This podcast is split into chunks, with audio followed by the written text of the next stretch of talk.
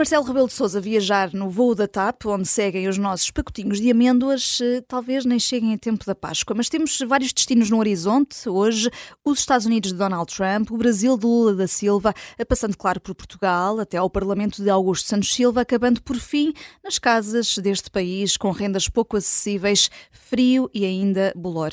Eh, queremos, pois, já perceberam, adocicar a Páscoa de todos, aqui no Fora do Baralho, eh, com uma, uma receita mais agridoce ou mesmo agri-agri, talvez. Um, sempre com a Susana Peralta, o Luís Aguiar Conraria, o Jorge Fernandes e o João Marcos de Almeida. Eu sou a Vanessa Cruz, Joker a quem compete baralhar para voltar a dar. E uh, não é que sai também um Joker já a abrir este programa, uh, um Joker de espadas, Jorge Fernandes, para Donald Trump. É o primeiro ex-presidente dos Estados Unidos a, a, ser, para todos os efeitos, detido uh, e acusado formalmente de crimes. É verdade, era mais ou menos evidente, depois de tudo o que se passou nos últimos anos, que mais cedo ou mais tarde, de uma maneira ou de outra, iríamos chegar aqui. Uh, no entanto, esta acusação abre, em minha opinião, uma caixa de Pandora que ninguém sabe verdadeiramente o que trará e quais são as e que consequências trará. Bem, em primeiro lugar, ninguém sabe muito bem que tipo de efeitos eleitorais isto trará. Bem, o simples bom senso dir-nos-ia que Trump estaria arrumado como potencial candidato presidencial, mas já vimos em 2016 por exemplo, na altura que saiu a mítica cassete do Access Hollywood Tape, que acabaria com, a, com as pretensões eleitorais de qualquer pessoa normal, uh, e isto não foi o que aconteceu com Trump.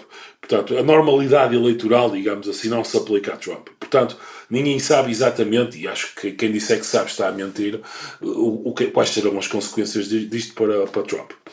Em segundo lugar, este, este processo arrisca-se no fundo, a pôr em causa uma coisa que estava a acontecer já no Partido Republicano, que era, estava a existir, muito lentamente ainda, mas estava claramente a existir uma, uma um, um, movimento, digamos, de afastamento progressivo de algumas elites uh, republicanas uh, em relação a Trump.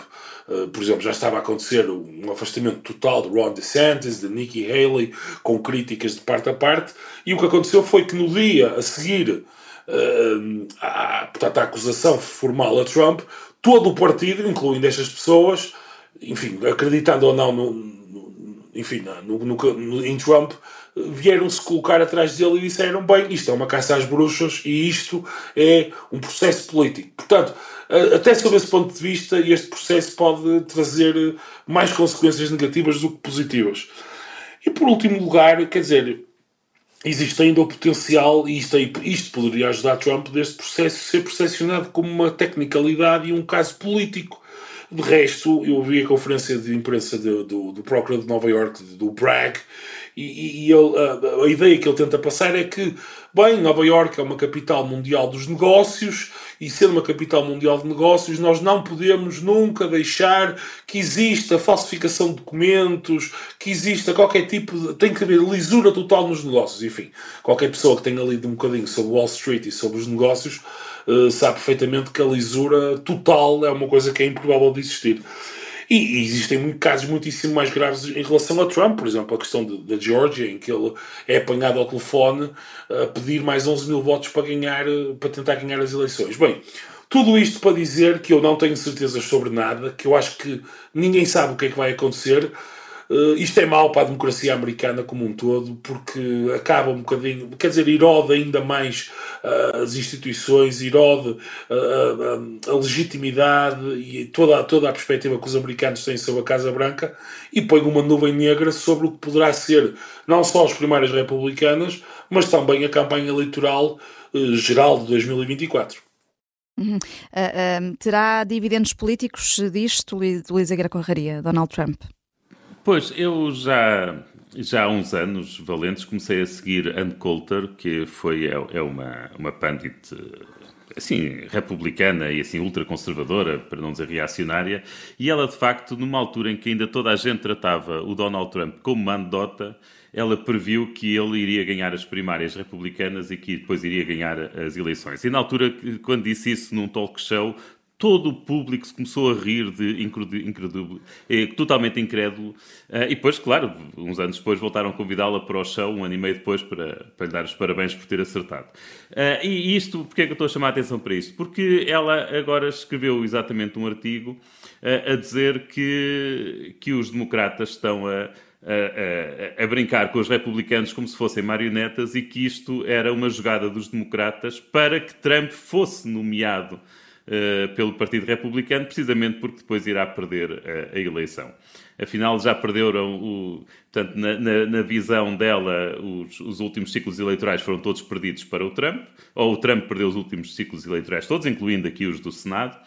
Uh, e agora, ok, porque não perder quatro? E portanto, olha, isto é só é só aqui uma, uma chega de que uma das, uma das maiores especialistas em Trump considera exatamente que isto é péssimo para os republicanos. Eu acho que eu concordo com ela em grande medida. Acho hum. que o hum. Trump já ganhou as primárias com isto e quer dizer, não tenho a certeza que a justiça esteja a ser manipulada pelo Partido Democrata, isso é ir longe demais. É uma acusação que não se pode fazer sem provas claras, mas, mas foi um péssimo timing uh, da Justiça de Nova Iorque e não se entende como é que estão tanto tempo a investigar e só agora, quando começam as primárias do Partido Republicano, é que põem, é que, é que acusam Donald Trump formalmente. Como, como alguém dizia, não é? Eu, eu, eu, eu nunca falo em coincidências, mas eu nunca vi nenhuma. Isto é demasiado isto é uma coincidência demasiado forte. Hum, acho que é um desastre, acho que é um desastre. E mesmo que seja involuntariamente, acho que é um desastre quando a justiça acaba por ter tanta influência e interferência no processo político. Hum, e o antigo presidente dos Estados Unidos eh, pode agora apostar na polarização para, para ganhar eh, votos eh, já no próximo ano, em 2024. Aliás, uma das razões por que Trump tem o discurso antissistema é porque, como ele sabe melhor do que ninguém que é corrupto, e Trump é corrupto desde que começou a, a fazer coisas na vida, ele, desde que começou a fazer negócios que é corrupto, é, ele é estruturalmente corrupto, tem que ter um discurso antissistema para cada vez que é acusado de corrupção dizer que é o sistema que está contra ele porque ele, tem, porque ele é contra o sistema. É uma estratégia defensiva, porque ele sabe que vai ser sempre acusado de corrupção. Ele sabe melhor do que ninguém tudo o que fez. Não, é, não vale a pena ter ilusões.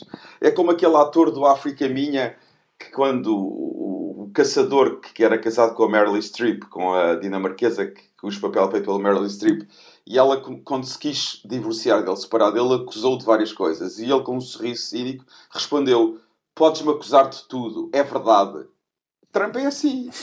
pode, pode acusar de tudo que é verdade. Hum. Uh, dos Estados Unidos, mais vale este nosso voo da TAP, salvo seja, seguir já direto para o Brasil. Uh, e a carta agora é de paus, João Marcos de Almeida. Voltas a Lula da Silva esta semana por ter enviado o principal conselheiro de política externa a Moscou para, para discutir a paz com Vladimir Putin, a paz na Ucrânia, na guerra na Ucrânia, e por ao mesmo tempo cancelar um encontro com von der Leyen para ir à China. Isto, tendo em conta que são duas questões, há duas razões, é um dois de paus? Sim, e há duas razões. Sobretudo, a primeira razão é que isto mostra, sobretudo, o envio do Celso Amorim, que é o principal conselheiro diplomático de Lula, e é a pessoa mais importante na política externa no Brasil, muito mais importante como ministro dos Negócios Estrangeiros.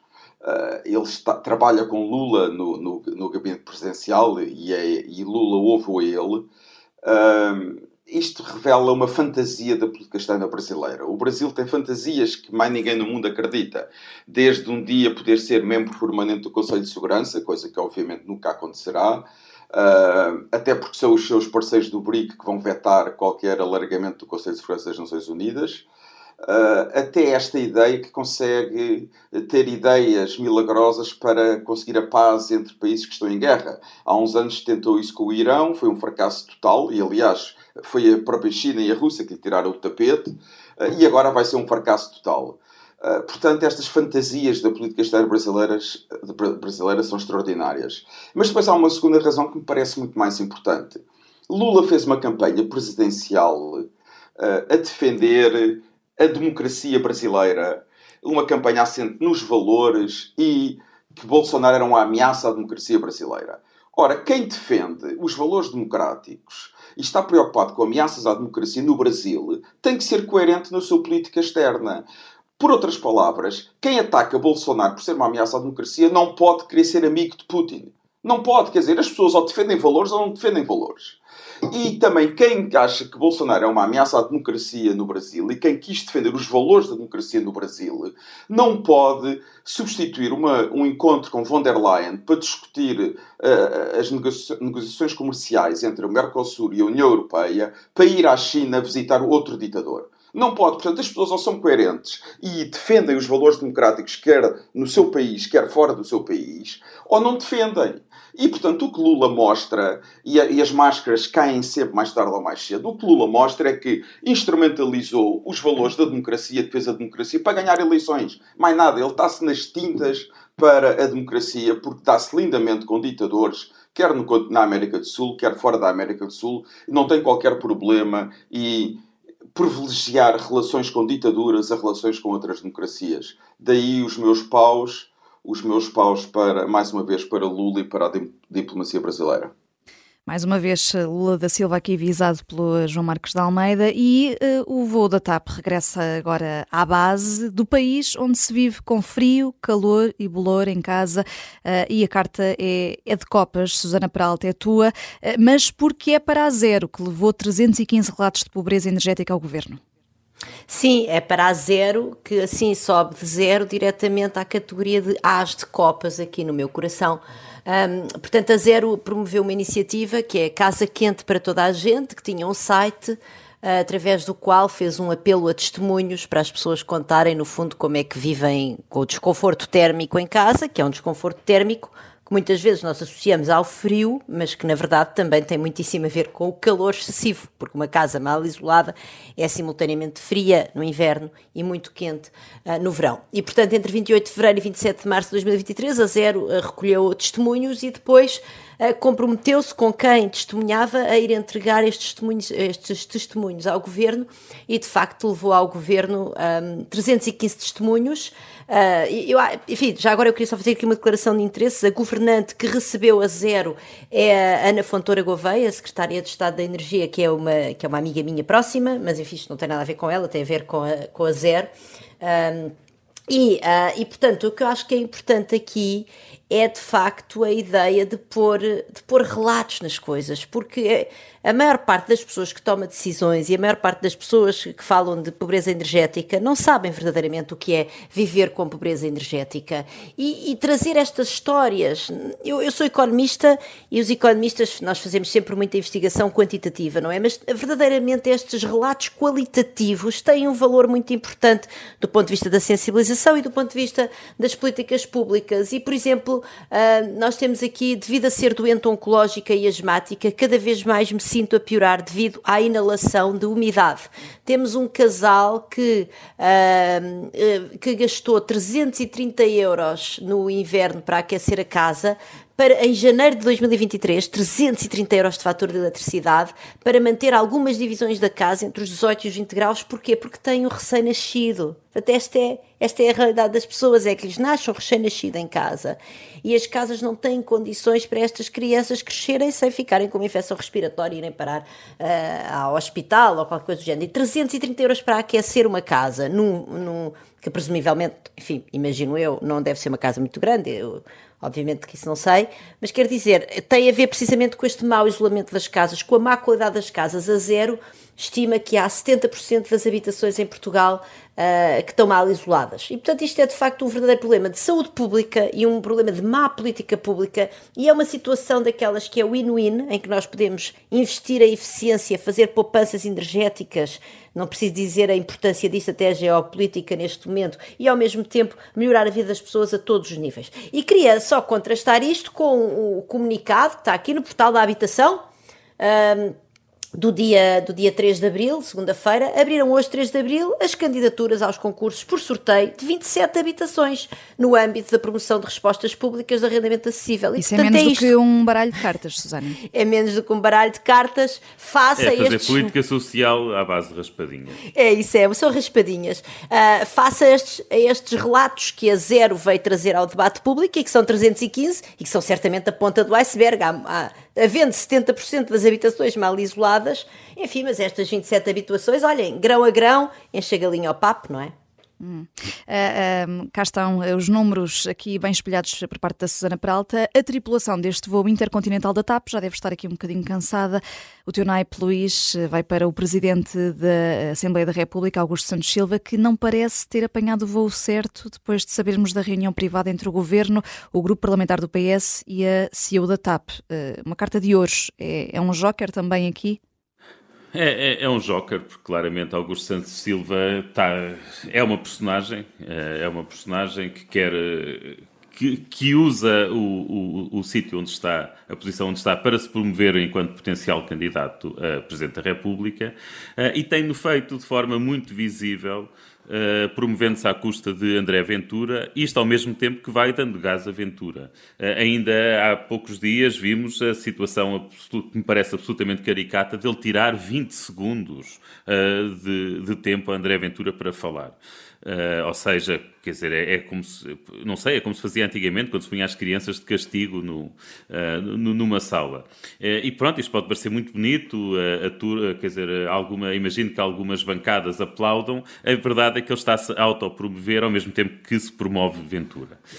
e, simultaneamente, nós temos aqui uma situação que me parece gravíssima, não, pelo, não, na, não na, na parte de haver uma reunião entre governo e grupo parlamentar, isso parece-me normal que haja, que haja uma, uma interação entre o Governo e o grupo parlamentar que o, que o apoia, mas sim entre o grupo parlamentar, o Governo e a pessoa que ia ser inquirida no dia a seguir na, na Assembleia da República. Isto é absolutamente inacreditável. Quer dizer, está, está, uh, há um grupo parlamentar que fica em vantagem em relação aos outros, que faz perguntas antes e, portanto, se fica a saber aquilo que. Uh, fica a saber quais são as respostas, ou quer dizer que fica a saber quais são as respostas de que não gosta e, portanto, fica a saber o que não deve perguntar. Uh, e, claro, também pode. e também fica a saber o que perguntar. Podemos perfeitamente suspeitar de concertação de posições e de estarem a combinar uh, perguntas e respostas. Uh, que tudo isto é possível uh, e, e passa-se à Assembleia da República Portuguesa. E há um deputado do PS, Carlos Pereira, que, que esteve presente nesta reunião e que veio dizer que isto era absolutamente normal e prática corrente.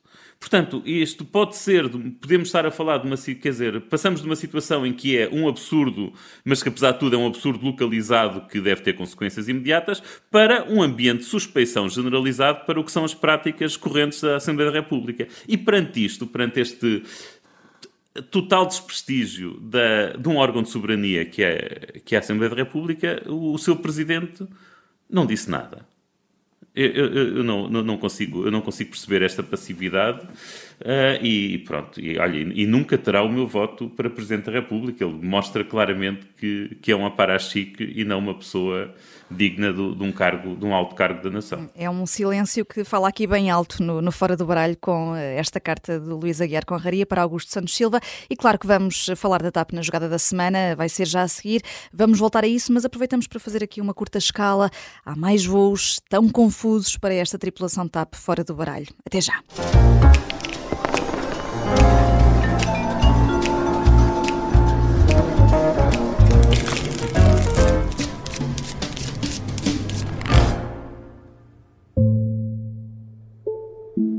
Pensa só desde o primeiro dia. É uma coisa que nunca sai da cabeça do prisioneiro, é fugir. Até que. Há um dia que surge uma ideia. Este é o Sargento na Cela 7. Uma série para ouvir em seis episódios que faz parte dos Podcast Plus do Observador. Para fazer uma chave de um cadeado ideal, que é uma aquelas chaves normais, sem facas, sem limas, sem nada. É preciso ter paciência, é preciso estar preso. Episódio 4. Em fuga pela selva para descer o desnível havia uma liana enorme, não havia outra maneira de descer, encurtar caminho. E quando pôs os pés lá embaixo, o que é que há? Bicharada tudo a mexer, a mexer, parecia centopeias, tudo a mexer, aquele barulhinho, tudo, tudo a mexer. António Lobato foi o português que mais tempo esteve em cativeiro na Guerra de África. Sete anos e meio. Pode acompanhar todas as semanas no site do Observador ou nas plataformas de podcast. Um novo episódio a cada terça-feira. Os Podcast Plus do Observador têm o apoio da Onda Automóveis.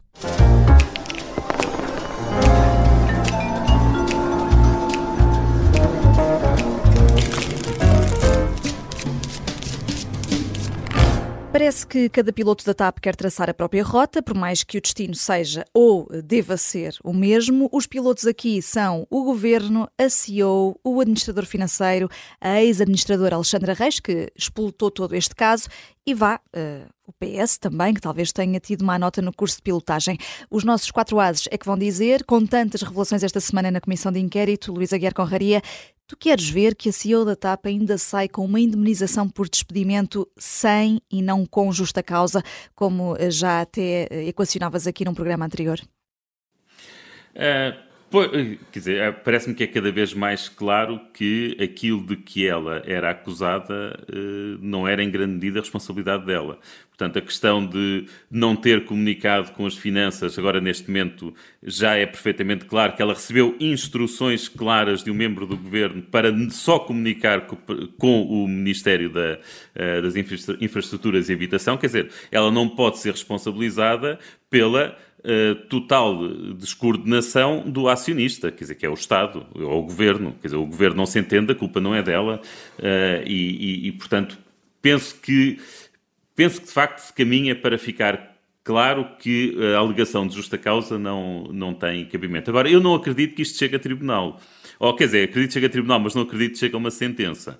Acho que o que vai acontecer é que a, eh, a TAP e a, a, uma, portanto, uma futura administração da TAP e a, e a futura ex-CEO chegarão a acordo e chegarão a um acordo uh, selado em que não serão divulgados valores uh, e, e, ponto final. Quer dizer, não... É, é, portanto, nós ficaremos sem saber de facto como é que ficaremos sem uma sentença de tribunal que deixasse bem claro quem, quem é que tinha razão. Agora que ela vai receber eh, uma imunização bastante. Vai, vai receber a indenização a que tem direito por um despedimento sem justa causa, isso parece-me que é bastante óbvio. Agora, o, a forma de lá chegar, veremos. É, é, e, é, e o... Posso Sim? acrescentar mais uma coisa? Porque, porque, mesmo. Porque, porque eu, ontem, a audição da, da, Alexandra Reis, acho que foi muito útil para Cristina, para Cristine. Eu não pronuncio os últimos nomes dela, não é por. Susana Peralta és a melhor, és, és entendida. Ok? É, é porque ah. não consigo pronunciar os nomes dela e, portanto, que fique claro, não é que não há aqui nenhuma atitude uh, sexista da minha parte. Uh, ficou perfeitamente claro que aquelas duas senhoras não se entendem e que são inimigas fidagais. E mesmo assim, os factos que, uh, que Alexandre Reis pôs em cima da mesa não põem em causa a versão de, de Cristina relativamente ao despedimento. Ó oh, Luís, uh, eu que... acho que ela, a Cristina, na audição dela, já ganhou a indenização com as ameaças, com o que ela disse, se ela ainda fala mais, conta tudo o que sabe, este governo pode cair. Ela já ganhou a indemnização depois daquela audiência, quer dizer, não, não, ninguém tem ilusões nenhumas, ela vai ter uma indemnização. É, estou de acordo. É? Sim, eu, eu, eu acho deixa-me só dizer uma coisa relativamente a isto. Eu acho que uma das coisas boas de dela ser uma outsider ao sistema político e empresarial português, o facto dela ser francesa e não, não quer dizer, não, não ser passível de, de, de ter medo, digamos assim, porque se ela fosse portuguesa, mais provável era alguém do PS dizer-lhe se não estás calada, eh, nunca mais trabalhas em Portugal ao nível que pretendes trabalhar, e não, porque nós garantimos isso. E ela, quer dizer, sendo francesa e sendo uma, uma, estrangeira em Portugal, não é? Tem dois objetivos. Por um lado, limpar a reputação dela para impedir que isso venha a causar-lhe danos profissionais futuros. E por outro lado, pode contar tudo porque as ameaças não funcionam ali. Portanto, Pedro Nuno Santos esteve muito bem a mostrar que é bom eh, termos CEOs independentes nas empresas públicas. É isso mesmo. E, é isso mesmo, boys não. E portanto, um, é, é, o facto de ela não ser uma grande neste caso é mau para o PS. A única divergência é que eu acho que o Pedro Nuno Santos deve estar mais do, do que arrependido de ter contratado Ah, completamente, completamente, completamente.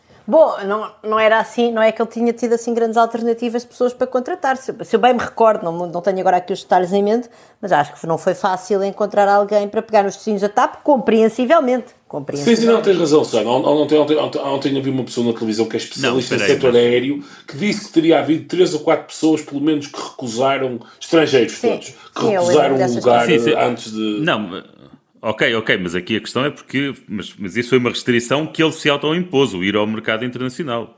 Se ele fosse ao mercado ah, nacional claro, não teria dificuldades claro. nenhuma. Não, Olha, é- até, Alexandre, não, até é- Alexandra, claramente a Alexandra Reis aceitava ser CEO da TAP. Isto, isto- é perfeitamente claro que a senhora se acha capaz É disso. o que acontece quando um partido de aldrabões resolve ter, fazer um ato sério na vida. Depois pagam sempre por terem feito o ato sério. Mas se estão a dizer que Pedro Nuno Santos esteve bem neste ponto em contratar uma CEO eh, Não, teve bem, vou dizer, teve bem, a, enfim, sem reparar, não é? Malgré lui, como para, para pegar aqui no francês. Olha, está- olha, é isso mesmo. para, Susana. para deixar o Jorge É isso feliz. É lui. mesmo. Fico sempre Susana. feliz quando falas francês. É isso Eu mesmo. sei, eu sei. Mas o que dizer daquele e-mail da reprimenda Susana, não secretário muito de francês, de... senão ainda te convidam a ti para a próxima Ui, que horror. TAP. O pior emprego do mundo, vê lá. Não, isso eu não Ou o teria, pior emprego seria de Portugal, completamente não é? incompetente. Diz, desculpa, desculpa, Jorge. Não, ia dizer que ah, ah, o secretário de Estado ah, de Pedro Nuno Santos, Hugo Mendes, enviou um e-mail ah, que, que acabámos por conhecer todos, revelado pela, pela CEO na, na comissão de inquérito, ah, a, a repreendê-la, dizendo que as conversas tinham só de passar pelo Ministério das Infraestruturas e não pelas finanças, que também são tutela, sendo que com esta história toda percebemos também que Pedro Nuno Santos afinal sabia muito mais do que, do que dizia. Isso eu já não sei para quem era a pergunta, mas eu posso pegar nessa pergunta. Eu acho que os e-mails do Hugo Mendes são uma manifestação de, ao mesmo tempo, uma enorme leviandade. Ou seja, no fundo, ele trata a TAP como se fosse, como se fosse um brinquedo dele, não é? Dele obviamente, presumo eu, uh, de Pedro Nuno Santos, portanto, ele é ali, digamos, o avançado Pedro Nuno Santos e, e a TAP é o brinquedo de Pedro Nuno Santos.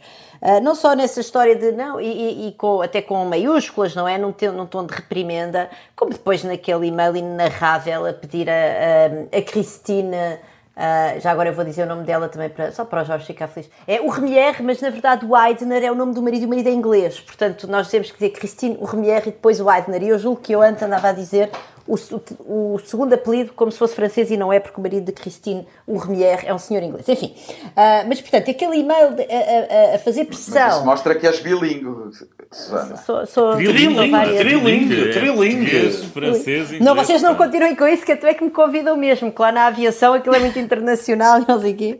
E eu não pelo posso mesmo. Pelo menos podias responder aos e-mails em inglês. Ah, isso podia, isso eu podia. Eu podia, eu podia ter outra coisa que eu posso fazer é ir para, para o Parlamento fazer tradução simultânea. E ir às comissões de inquérito, porque, também porque, porque, Sim, é porque havia aquele Um problema dela não, falar, dela não falar português. Eu vou, eu vou fazer tradução simultânea sem nenhum problema. Ah, bom, é- é- mas o que eu quero dizer é dizer, aquele e-mail inenarrável a pedir para mudar um voo para, ah, para dois dias, ah, para, para Marcelo Rebelo de Sousa poder chegar a Lisboa a tempo de fazer não sei o quê, da sua agenda muito preenchida. Portanto, é, vamos lá ver. Eu, eu fui crítica do governo intervir na TAP, fui crítica do dinheiro que lá se enfiou em 2020, não deixar a TAP ir à falência, como foram outras companhias europeias. Mas quer dizer, é que isso seria num, num- digamos, num, num cenário em que, apesar de tudo, se o governo e se Pedro Nuno Santos considerava, ah, enfim, eu não estou de acordo, mas ele considerava a empresa como estratégica e considerava esta necessidade de salvar a empresa, então depois que a gerisse com um mínimo de hombridade e com um mínimo de seriedade e, de facto, com aquele objetivo ah, que ele nos anunciou, de levar a empresa a bom porto, de salvar a empresa, que a empresa é crítica para a nossa economia, não sei o quê. Esta maneira de brincar aos aviãozinhos com a empresa é de levar a empresa ao charco. Portanto, é te- é- não é tentar salvá-la, é tentar enterrá-la. E isso parece-me, de facto, de uma leviandade. Eu sei que Pedro Nuno Santos já saiu do governo, ah, Hugo Mendes também ah, já saiu do governo, mas eu queria só dizer que isto não acaba aqui, porque há uma pessoa que, em última análise, para além de Galamba e de Medina, que obviamente tem contas a prestar-nos nesta história, António Costa é, em última análise, o responsável Muito bem. político por esta enorme Muito bem. atrapalhada. Que ainda Foi não ele falou. que e ainda não falou, disse, ah, por-se a verdade e tal, a verdade nunca é má, mas ele, a verdade é esta, António Costa. António Costa foi a pessoa que quis salvar a TAP em 2015 para, enfim, trazê-la de volta à esfera as das empresas públicas, as caravelas, que em 2020 permitiu esta injeção de dinheiro, ah, enfim, quando as pessoas estavam a passar mal, e aliás, recordo os 315 relatos que a Zer trouxe ah, ao governo de pobreza energética, mas podia recordar outros exemplos, e que, portanto, salva a TAP e depois parece que não, não tem mão na, na, na sua equipa ministerial, ele tinha a obrigação de ter, dentro do seu próprio gabinete executivo, que é aquilo que é um, um governo, digamos, checks and balances, alguma, alguma accountability. Peço desculpa agora porque acabei de enfiar aqui duas expressões em inglês, mas, ah, mas quer dizer, era o António Costa que tinha que ter a certeza que se uh, Pedro Nuno Santos entrasse no modo de quer para o cimento com a TAP, que havia no governo quem fizesse de contraponto. E, pelos vistos, não o fez. E, portanto, António Costa também não está a dever contas. Hum. Uh, ah, um, entretanto, uh, já falaste aqui de, de Marcelo Rebelo de Sousa, uh, já lá vamos, mas como estavas aqui a falar também do Ministério das Infraestruturas, agora quem está à frente do Ministério é, é João Galamba e João Marcos de Almeida, tens aqui reservada uma carta de espadas bem afiadas, como costumas dizer, para, para o atual Ministro, porque outra das grandes revelações desta semana é a tal reunião secreta de que já falou aqui também o Luís Aguiar Conraria na primeira parte, entre o Governo, o Grupo Parlamentar do PS e a CEO da TAP, Isto ainda em janeiro, antes da primeira ida de Christine ao, ao Parlamento. Exatamente, e eu, eu pego, aliás, nas palavras do Luís, que disse que era inacreditável, uma situação inacreditável, e é mesmo uma situação inacreditável. E é inacreditável porque é claramente uma violação das regras elementares da democracia parlamentar. Isto é abuso de poder. Isto é o governo aproveitar da sua situação, eh, da, da TAP ser uma empresa nacionalizada, e porta-se como o dono da TAP. Para o governo do PS, eh, aquelas pessoas, aquelas cabeças não conseguem entender a diferença entre governo e Estado. Não conseguem entender que uma empresa pública não é uma empresa do governo. É uma empresa pública. São coisas absolutamente diferentes. E abusam essa situação violam, primeiro violam a separação de poderes entre Estado e Governo, depois violam as regras elementares da democracia. E, portanto, mais uma vez, eu, eu vou repetir o que disse no caso do Lula. O PS cada vez parece mais o PT, aliás, em muitas coisas. Vou re recordar o que disse. Quer dizer, o, o, em Portugal, o Chega pode ser uma ameaça a muitos princípios democráticos. Não questiono isso. Mas uma coisa digo: não é o PS que me vai avisar contra os perigos do Chega. Porque as práticas do PS são práticas que se repetem e são claramente contra a qualidade da democracia portuguesa. O PS está a diminuir de um modo considerável e quase todas as semanas a qualidade da democracia portuguesa. E este episódio é inaceitável. É uma pouca vergonha. Como é que as pessoas do PS têm coragem de criticar, por exemplo, os comportamentos do, do Orbán e do governo do Orbán? Se fazem estas coisas, isto é inaceitável. Mas que consequências agora, João Marcos de Almeida? Aquele, aquele deputado do PS deixava de ser o coordenador ou o presidente da comissão de inquérito imediatamente que isto é tudo uma pouca vergonha, violação das regras elementares da democracia. Agora, o problema, como disse a Susana muito bem, é que António Costa é o principal responsável e culpado disto tudo. António Costa é o grande culpado disto tudo. E António Costa já percebeu que a TAP é o maior sarilho do governo dele. E ele deve estar mais do que arrependido da decisão em 2015 de ter renacionalizado a TAP, ou que na altura, foi parcialmente, na altura o Estado entrou como acionista e depois acabou por nacionalizar completamente por causa do Covid, da pandemia. Mas António Costa hoje deve estar mais do que arrependido, a não ser que seja uma pessoa completamente cínica e que tenha utilizado a TAP para dar cabo da carreira política de Pedro Nuno Santos, o que também não me admira. Não é cinismo, não falta a António Costa. E se ele usou a TAP para dar cabo da carreira de Pedro, Nuno, de Pedro Nuno Santos, é capaz de ter sucesso, porque duvido que depois do que está acontecendo a TAP, que ah, possa haver uma maioria de portugueses que alguma vez confiem em Pedro Nuno Santos para ser Primeiro-Ministro de Portugal. Duvido mesmo muito. E Fernando Medina, e depois há outro, outro episódio, que também há uma coisa absolutamente inacreditável, que é Fernando Medina, primeiro ter uma reunião com a CEO da TAP, pedir para ela se demitir, ela não, não aceitou o pedido, não se demitiu, achou que não tinha razões para se demitir, e ele no dia seguinte anuncia que ela é admitida por justa causa. E parece que a justa causa foi ela não obedecer às ordens do ministro. Isto é o que se chama, e eu aqui vou seguir a Susana, vou usar um termo em inglês, bullying. Bullying puro do ministro com a CEO da TAP. Fernando Medina faz bullying com um a, fez bullying com a CEO da TAP. E quem faz bullying com uma pessoa pode fazer bullying com várias pessoas. É lamentável e é uma tristeza. Por fim, um último ponto. Eu, eu se algum dia tivesse um acesso de loucura e escrevesse um e-mail como aquele e-mail do Hugo Mendes e, e se tornasse público, eu digo, eu tinha vergonha de olhar para os meus filhos para os meus pais e para os meus amigos. Tinha vergonha. Eu imigrava para o país mais longe de Portugal. Eu ia para a Nova Zelândia. Eu tinha vergonha de encarar as pessoas. Eu não percebo como é que estas pessoas não têm vergonha do que fazem. Não entendo. Como é que são capazes de encarar a sua família, os seus amigos, depois disto. É uma coisa inacreditável. Estas pessoas não têm coluna vertebral nenhuma, quer dizer, não têm vergonha nenhuma. É uma pouca vergonha. E, e o país está entregue a isto. É, é, é uma tristeza. Uh, uh, uh, falávamos dessa responsabilidade de António Costa, o, o, João e a Susana estão, estão de acordo quanto a isto. Jorge Fernandes, como é que António Costa vai sair desta? E já agora, como é costume na política nacional nos últimos anos, não há polémica que não tenha aqui um dedinho de Marcelo Rebelo de Souza, voluntária ou involuntariamente, neste caso a propósito do tal voo da TAP, que a Susana também já falou aqui, o tal voo para, ser, para ser alterado. Dás o benefício da dúvida ao Presidente? Temos que dar, não é? Quer dizer, na verdade, é, na verdade, ninguém pode concluir com toda a certeza que Marcelo Rebelo de Sousa tenha feito o pedido. É sendo possível, e todos sabemos como é que as coisas funcionam, que haja alguém mais papista que o Papa. Uh, no entanto, dizer, é improvável que a culpa seja da senhora da agência de viagens, que, por, por sua livre e espontânea vontade, tenha decidido que o Presidente da República ia, ia ou queria viajar num dia diferente daquele que estava programado. Portanto, sob esse ponto de vista, isto é Marcelo a ser Marcelo. Não sabe nada, não viu, uh, infelizmente, e num bocadinho agora, uh, tentando fazer um bocadinho o balanço daquilo que foi tudo dito, o estranho de tudo isto é que estamos muito para lá do que é o regular funcionamento das instituições. Estamos muito para lá do que é um governo minimamente decente, uh, que é tudo o que sabemos, cada dia que é, que, usando uma expressão popular, para citar aqui Jerónimo de Souza, cada cavadela sua minhoca.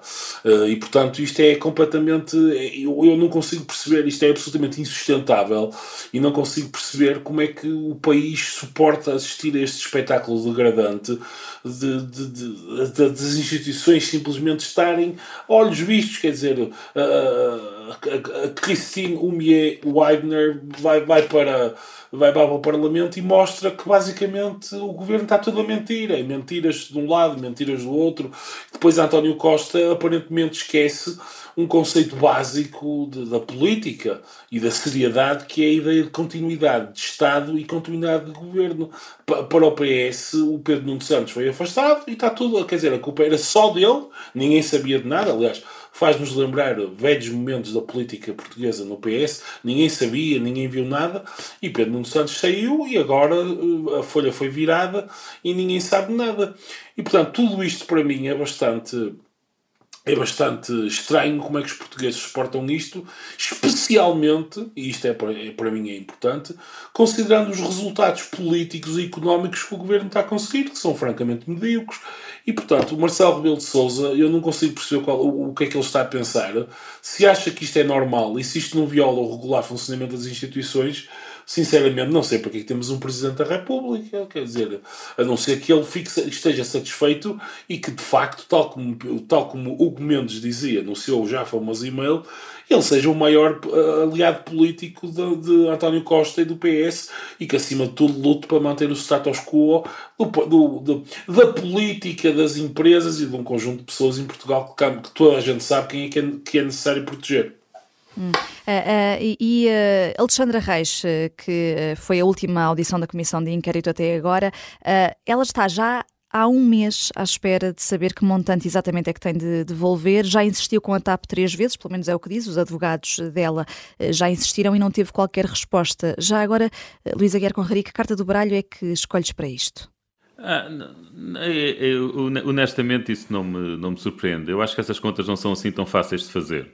Eh, porque ela não recebeu 450 mil euros. Ela recebeu 450 mil euros, ou 500 mil, ou o que foi, menos impostos e agora é preciso estar a, é preciso estar a fazer contas aos, aos impostos que ela teria pago se não tivesse recebido uh, e devolver apenas essa parte e isso não, quer dizer, isso à partida terá de, até de envolver se calhar a autoridade tributária para, uh, para poderem ter a certeza absoluta do que estão a hum, fazer. Então eu, queres eu não, apanhar... Ou seja, eu, eu, não, eu não dou relevância okay. a, a, isso. Mas queres apanhar já. então o voo de Marcelo nestes minutos finais?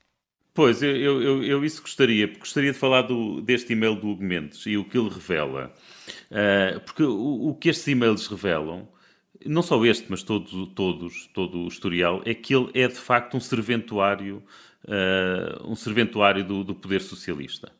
Uh, e é, é, é, é não, não, consigo encontrar outra descrição que não fosse ainda mais ofensiva do, do que esta.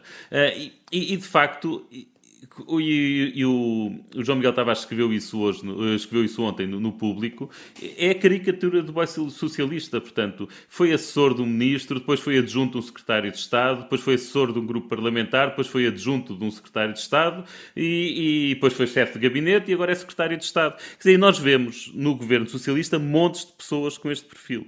Uh, por exemplo, o caso da Ministra da Habitação tem um perfil, uh, um perfil que é basicamente igual a este. Uh, e, Luís, ser do PS temos... é uma carreira. É verdade, é, é, é verdade, do PS, só escrever, é, é uma carreira. Mas é pá, está bem, mas até podia ser uma carreira, mas não serem tão serventuários como este é, pá. Quer dizer, isto é, eu não sei, isto é aquele lambotas completo, esta coisa de, é uma coisa mesmo videirinha de, ai, não podemos zangar o Marcelo, senão o Marcelo vai se virar contra nós. Pá, e, e, e põe isto num e-mail. Portanto, se de facto, quer dizer, o PS neste momento tem mesmo de olhar, tem de olhar para si e ver se, se, é este tipo de pessoas que quer, que quer promover. É que se não fosse este escândalo, se não tivesse sido este escândalo da TAP, era uma questão de tempo até o Mendes ser ministro. Hum. Uh. Quer dizer, e é, Como, e é, e é isto que vai governar Estava no país. caminho, estava no caminho, naquele não, caminho. Estava no caminho, já estava, já estava, já estava no não, degrau, é, era o próximo é, degrau, era isto. Sim, o caminho é assessor, uh, secretário de Estado, ministro.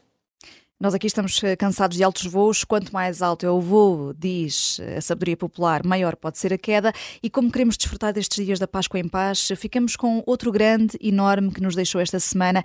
É, eh, no fundo, aqui a nossa melhor amêndoa da Páscoa é homenagear o compositor japonês Sakamoto.